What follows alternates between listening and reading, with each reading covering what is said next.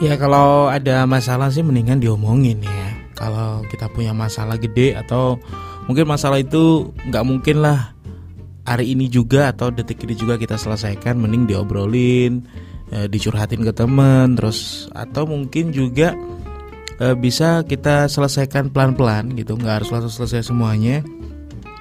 Yang jelas ada usaha untuk itu. Dan yang paling penting sih pikiran kita harus fresh gitu. Pikiran kita harus positif. Kebayang dong kalau misalkan orang punya masalah dia terus kemudian bingung juga harus nyelesain masalahnya kayak gimana tapi nggak dicurhatin sama orang lain juga yang dia percaya. Walhasil apa? Masalah itu numpuk aja gitu. Uh, orang jadi suka marah-marah sendiri orang jadi kalah kabut orang jadi stres uh, mukanya jadi ditekuk mulu gitu kan. Sering gak sih nemuin temen yang kayak gitu? Atau mungkin kita salah satunya? Hmm, menarik menarik lagi Ya karena setiap kali masalah Aris pernah membaca sebuah artikel yang mengatakan bahwasanya setiap kali kita ada masalah ketika kita menceritakannya kepada orang lain secara langsung sebenarnya 50% dari masalah kita itu udah selesai. Iya beneran. Jadi penting banget sih buat curhat ke orang lain. Jangan sampai dipendam sendiri itu masalah. Data yang masuk di Kemenkes bahkan ya saking baiknya orang stres akhir-akhir ini, orang yang galau, nggak jelas.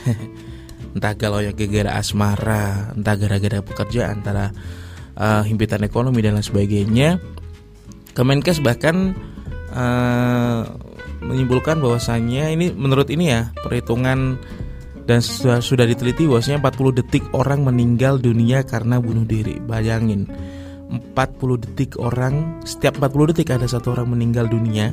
Dan meninggal meninggal dunia bukan karena pandemi ya tapi karena bunuh diri. Tapi bisa juga sih karena pandemi. Mungkin orang udah udah dua saking ininya ya terpojokan udah nggak tahu harus ngapain akhirnya dia bunuh diri. Ini di seluruh dunia yang terjadi di seluruh dunia. Nah dan uh, perkembangan dari bulan Maret sampai bulan September bahkan peningkatannya itu sangat signifikan ya. Uh, neracanya itu uh, hampir sekitar hampir 300 ribuan orang, wih itu untuk kasus barunya ya. Banyak banget ya. Itu Jenderal Pencegahan dan Pengendalian uh, Kementerian Kesehatan mengaku jika pandemi ini menimbulkan ketakutan, kecemasan, stres bahkan akhirnya uh, di beberapa bagian di dunia ini ada yang sampai nekat buat bunuh diri. Karena ada bak psikologis yang terjadi mulai dari himpitan ekonomi, nggak bisa makan, terus banyak banget sih. Uh, belum lagi orang yang udah udah stres sebelumnya terus kemudian ketambahan sama pandemi gitu. Bahkan ada yang uh, teman-temannya Aris tuh ya bukan bukan yang bunuh diri maksudnya. Teman-temannya Aris tuh yang baru buka usaha baru buka usaha berapa bulan gitu kan terus kemudian ternyata ada pandemi dan dia harus sekarang harus tutup padahal modal buat uh, bikin usaha itu cukup signifikan dan modalnya nggak balik akhirnya uh, harus tutup dan bunuh diri ini ternyata malah terjadi di usia 15 sampai 29 tahun.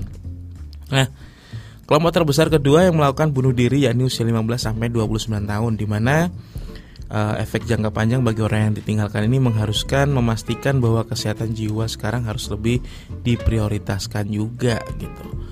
Jadi nggak cuman kesehatan kita ke mana-mana pakai masker, tapi juga kesehatan jiwa.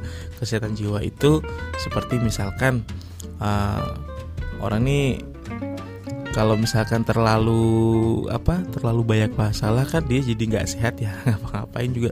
Makan jadi jarang tuh kan salah satunya kayak gitu tuh. Tanda-tanda ya kan mandi juga jarang. Kalau ada teman kita ya misalkan dia makan jarang. Jarang-jarang makan. Terus disuruh mandi dia nggak mau. Nah ini antara dua hal nih. Antara dia stres apa dia udah mulai jadi zombie menurut dia gangguan jiwa itu juga uh, selain itu bisa merugikan perekonomian. Bahkan angka penderita gangguan jiwa juga meningkat setiap negara nggak cuma di Indonesia. Dan ini akhirnya menimbulkan kerugian ekonomi glo global ya secara global seluruh dunia. Ini sampai 16 triliun rupiah. Jadi yang dirugikan sebenarnya bukan hanya satu dua orang aja, ketika ada beberapa orang yang mengeluh gitu kan mungkin di sosial media mungkin di statusnya wah ini gara-gara pandemi. Sebenarnya nggak situ doang yang menderita karena masih banyak juga orang lain di uh, di dunia ini yang lebih menderita dari situ.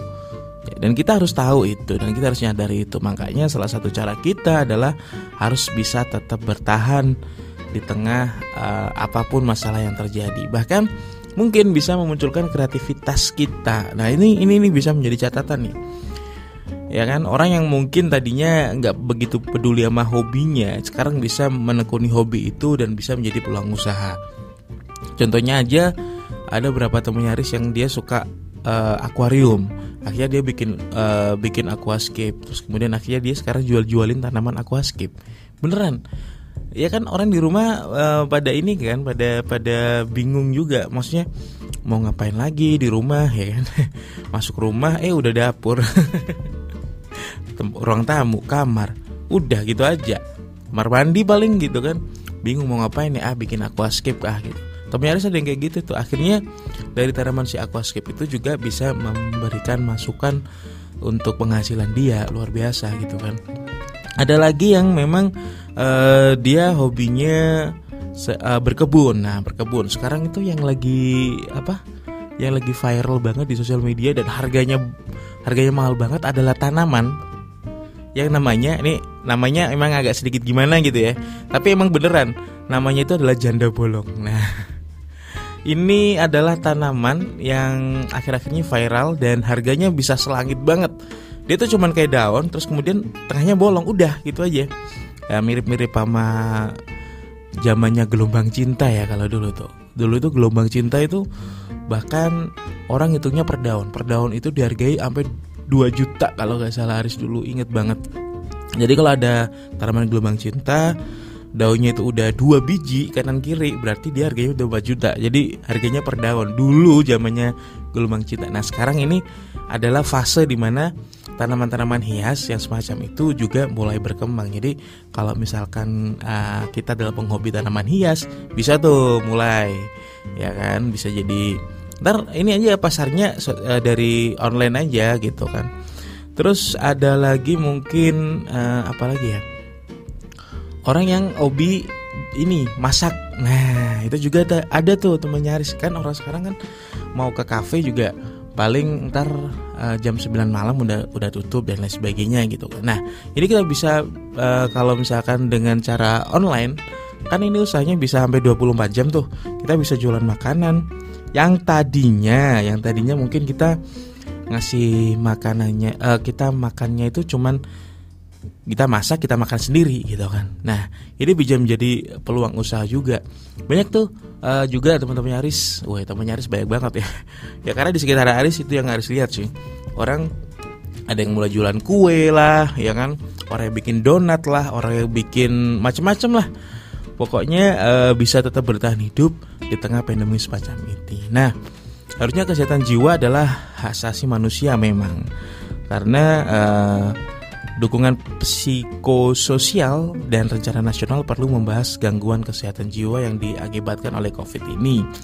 Kesehatan ini juga uh, manusia inilah salah satunya kesehatan jiwa harus tersedia untuk semua orang karena uh, itu ada juga bahkan uh, Kemenkes bikin layanan hotline untuk konsultasi jiwa. Apakah wah saya ini ada tanda-tanda mau bunuh diri nggak ya?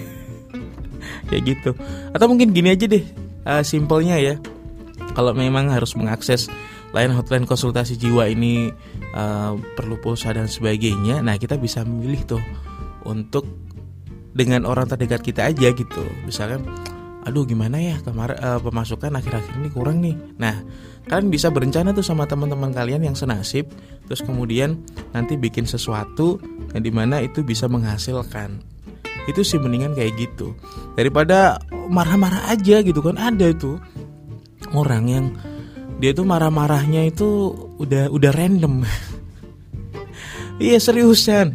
Seriusan marah-marahnya itu random banget.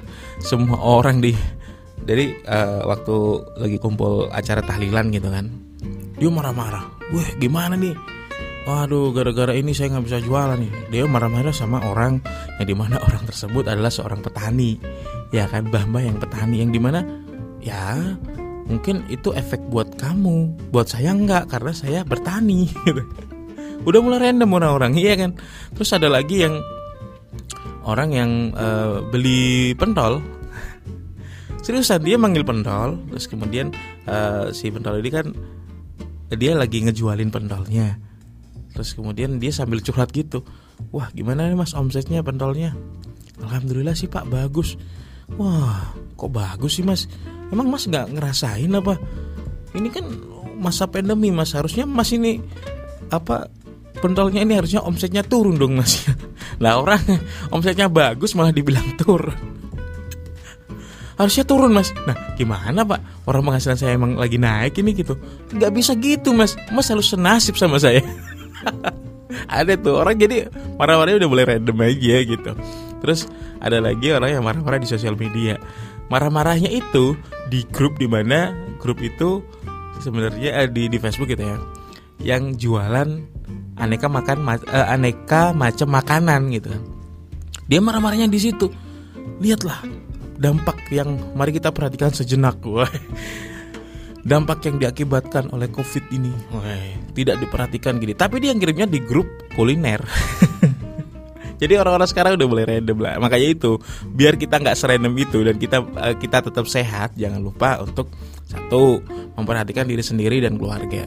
Makanya harus selalu berpesan jangan lupa untuk selalu sayangi keluarga kalian karena setiap masalah pasti ada pemecahan solusinya. Meskipun nggak selalu cepet hari itu juga, tapi pasti ada lah pemecahan solusinya. Entah itu dengan kita bercerita kemudian akhirnya muncul ide baru atau dengan kita bercerita kemudian kita mendapatkan bantuan dari orang lain. Misalkan kita cerita nih sama orang kaya di sekitaran ini kampung kita gitu kan. Kita cerita dulu sebagainya. Terus orang tersebut bilang gini ya udahlah ini saya pinjamin duit buat modal usaha. Lo siapa tahu lo ya ada yang kayak gitu. Ya kan? Makanya itu jangan lupa untuk selalu curhat kalau misalkan tapi curhatnya harus ke orang yang tepat sih. Jangan orang ntar orang orang nggak tepat orang random curhat sama yang random. Wow jadi gede masalahnya